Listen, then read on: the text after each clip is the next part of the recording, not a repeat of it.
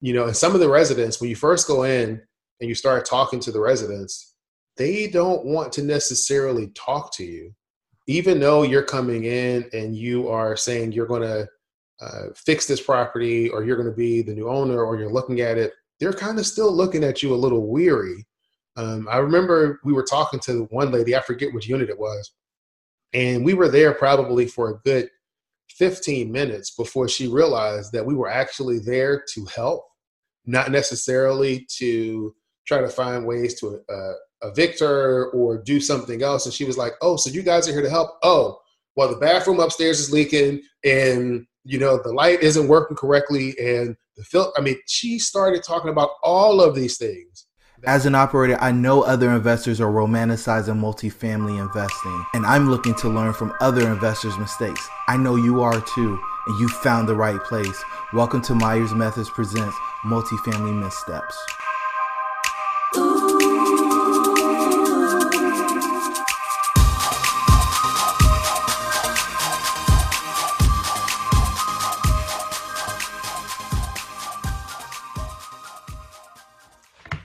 Hey, everybody. Welcome to Myers Methods Presents Multifamily Missteps. James has joined me today because I didn't feel like it would be right to have other people come up on the podcast and start talking about their missteps in multifamily without us going through and talking about some of the missteps that we've had in our journey in the multifamily space. James, how are you today, man? Man, I am excellent. I choose to be happy. I choose to take the day for what it is and I choose to get the most out of what today has to offer. It's all mindset, and it, it's amazing to be able to get a dose of that mindset just about every day. Um, when things are hitting the fan, you know, this podcast is being born out of me listening to about 40 hours of content every week and hearing people go on show after show after show and present the HGTV story of multifamily investing. I can tell you as an operator that it doesn't always go as planned. And more times than not, to have all kinds of surprises. And so James and I are about transparency. We like for people to actually know what's going on in the business because we don't want to sell anybody a dream. And so, if you guys don't know, or if you do know, back in the fall of 2019, we launched Myers Methods, which is our education platform. And we took a cohort of our individuals through the course, and now they're part of the pack and they're out seeking deals and they're on the hunt. And so, James, you know, I don't, this isn't scripted. We, we never know on the camera and we hit record, man. What do you think? I think it's an excellent idea primarily because you go on a lot of podcasts and you hear these people telling about how they uh, made certain amount of profits, everything went great, or there was a horrible issue, but they never tell you how they actually fixed the issue. They just say, yeah, yeah, yeah, something happened, but now everything is great. And really, the secret sauce, all of the magic, all of, uh, to me, the profits are made from the operational side. When you're able to look at those missteps and transform those obstacles into opportunities for profits um, and to really be able to help walk people through that things are going to happen. In any deal things are going to happen. Um, but the question is how are you going to respond to that? It goes back to what you were saying about mindset but eventually those thoughts have to matriculate to actions and the actions what of what you do when you have a misstep that's going to be the thing that will transform that obstacle into an opportunity Amazing. So, you know, we've got a four step process. We find deals, we fund them, we fix them, and we flip them. Over the past few weeks, we've seen a whole lot of variations of yeah. process that we've been touting since last year when we first did our first educational seminar. And so, finding the deal is where you decide whether or not you have a lead or a deal, right? and they have the same letters, but they are not the same thing, right? And so there's a lot of opportunities and missteps that happen there, but most people don't hear about them or talk about them because that deal, the leads never get bought. It's only deals that end up getting bought. The banks step in and prevent you from buying a lead that you think is a deal. Then when you get into funding, there's so many things that can go wrong during your due diligence period. You can uh, miss something in your model you can not underwrite something that was presented by the seller correctly. You can not turn on utilities when you're doing inspections during your due diligence. you can not raise enough money to do your deal. There's just so many things yeah. that can go wrong in a funding phase. The crazy part about it is, you know, that's usually two to six months. And so there's a whole lot of people who either don't get into the deal and so they don't get to share the story and you don't really find out about the struggles that happen. You know, anybody who raises money knows that there's a whole lot that goes into making the sausage and nobody actually talks about it. And then you get into the fix it phase and you know people talk about filling it. Well there's a whole lot of stuff that happens before you get occupancy. And so how do you actually work with your property managers to get these things performing in an optimal space? And then the final thing is flipping it and flipping it doesn't mean sell it. You can uh, refinance it as well as sell it, just depending on what your exit strategy is. And in that space, you can do a whole lot of things wrong. Go under contract with the wrong group, um, misreport your financials. There's just a ton of opportunities to stumble and bump your knee or your foot as you're going through the process. And so, you know, with all that said, you know, James let's talk about some of the challenges that we've had and maybe one or two of these things. You know this podcast is meant to be you know pretty short 25 minutes or less.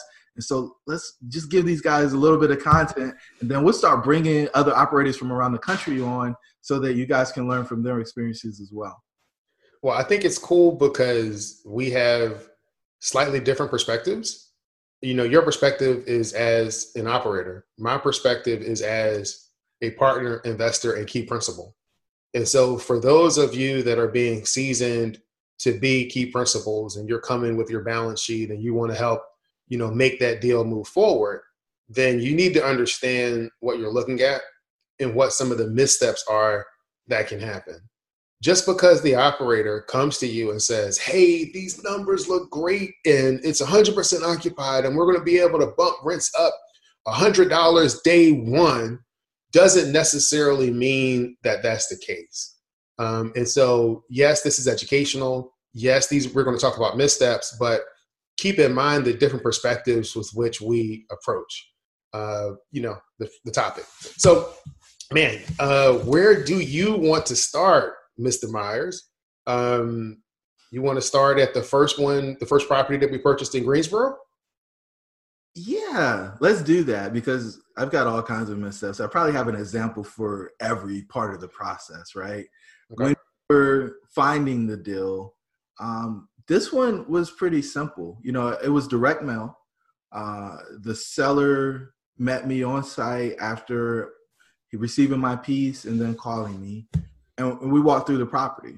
And he showed me a couple of vacants, but he didn't show me everything, right? And so I didn't know if I had a lead or a deal, but I was able to get what he was looking for from a purchase price perspective, as well as an overall feel for what the community looked like. What I didn't know was there were two units that were down and a third that should have been down, but I didn't really know how to tell it was down because the utilities were off. And so I think that in the funded phase, when we were doing the due diligence, I think that piece was the one that was the biggest struggle.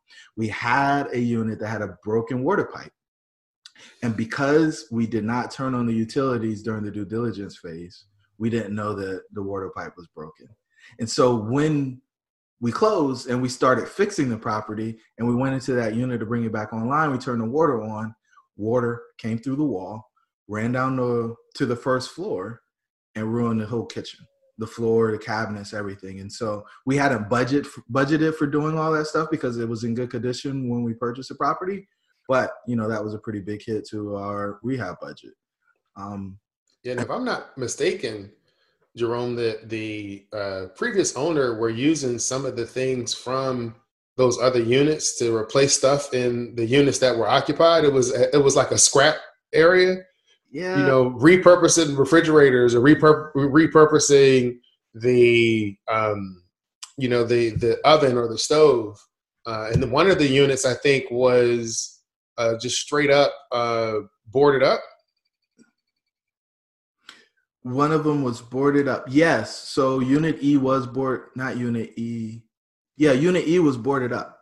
And so that part was crazy because there was a leak and there, the whole floor was covered in mold. And so we didn't we found that out during the actual due diligence period during the inspection. Um, we hadn't went in that unit before. We thought that you know somebody may have been living there. The curtains were down, and we just didn't want to disturb the tenant on the previous walkthroughs. But what we did when we did actually go in, we had to go in through the back. The door was boarded shut. Uh, they had a two by four by six going across the front door. It'd been kicked in before, is what had happened, and so they just tucked the unit down and just left it um, unfunctional. And so, what's up, guys? It's your host, Jerome. I just want to let you know we launched Myers Methods in the fall of 2019 with the ambition to inspire a new breed of multifamily investor.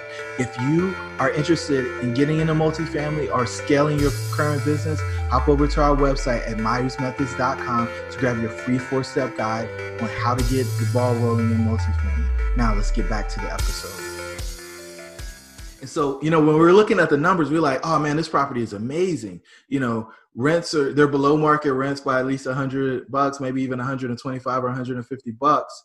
The owner right now is only collecting about uh, 70% or no, 60% of what we think the property can collect.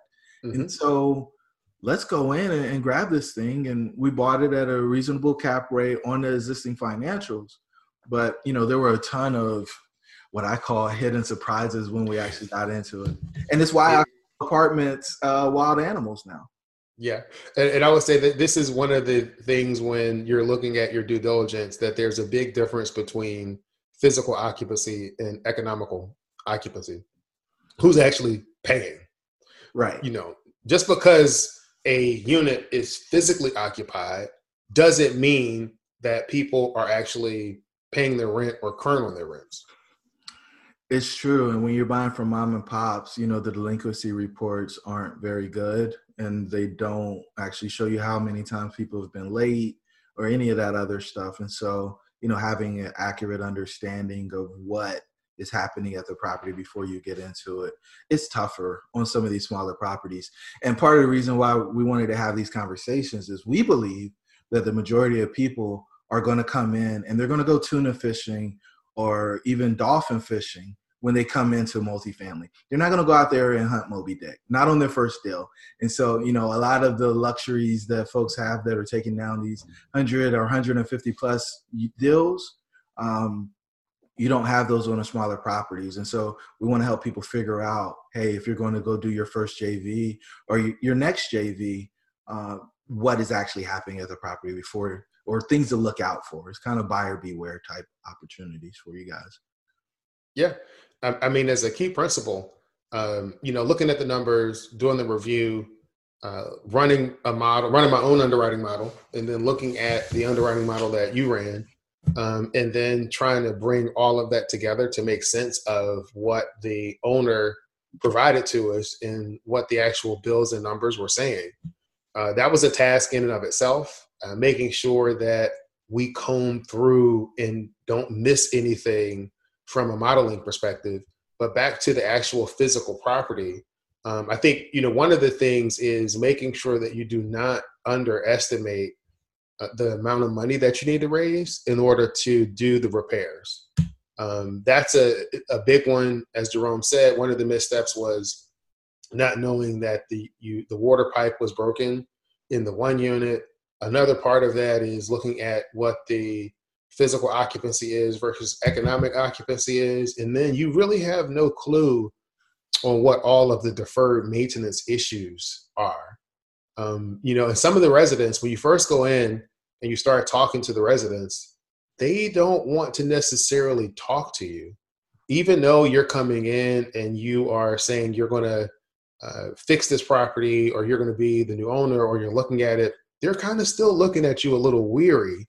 Um, I remember we were talking to one lady, I forget which unit it was, and we were there probably for a good 15 minutes before she realized that we were actually there to help, not necessarily to try to find ways to uh, evict her or do something else. And she was like, Oh, so you guys are here to help? Oh, well, the bathroom upstairs is leaking and you know, the light isn't working correctly, and the filter. I mean, she started talking about all of these things that were going on. I think when we, you know, took over the the unit, some of the units, the air filters were severely clogged. Like like the tenants didn't know to change them, and the maintenance folks didn't offer to change them. The maintenance folks didn't say, "Hey, you may need to change your filters," because the filters they weren't in a convenient place, you know, for them to be replaced. And so, being able to uh, come in and look at the property and understand what some of the ongoing maintenance needs are is important, not just for you, but for the health of your tenants. Um, and being able to, e- even if you don't physically go do it, but to tell the tenant what the recommended maintenance is on that particular air filter. You know, you probably need to change your air filter every uh, 30 to 90 days. It's not for uh, a building safety reason, it's more so for the safety and health of your tenant. Awesome, man. And so, like we promised, this thing's only going to be 20, 25 minutes long. And so, we're going to wrap this episode up, the inaugural episode of Myers Methods Presents Multifamily Missteps. Uh, James, I appreciate you jumping on with me, baring your soul a little bit, pulling that band-aid off and re-exposing some of those wounds from, you know, these battle scars we have, man. It's just exciting to have a partner like you in the space. And I look forward to doing many more of these.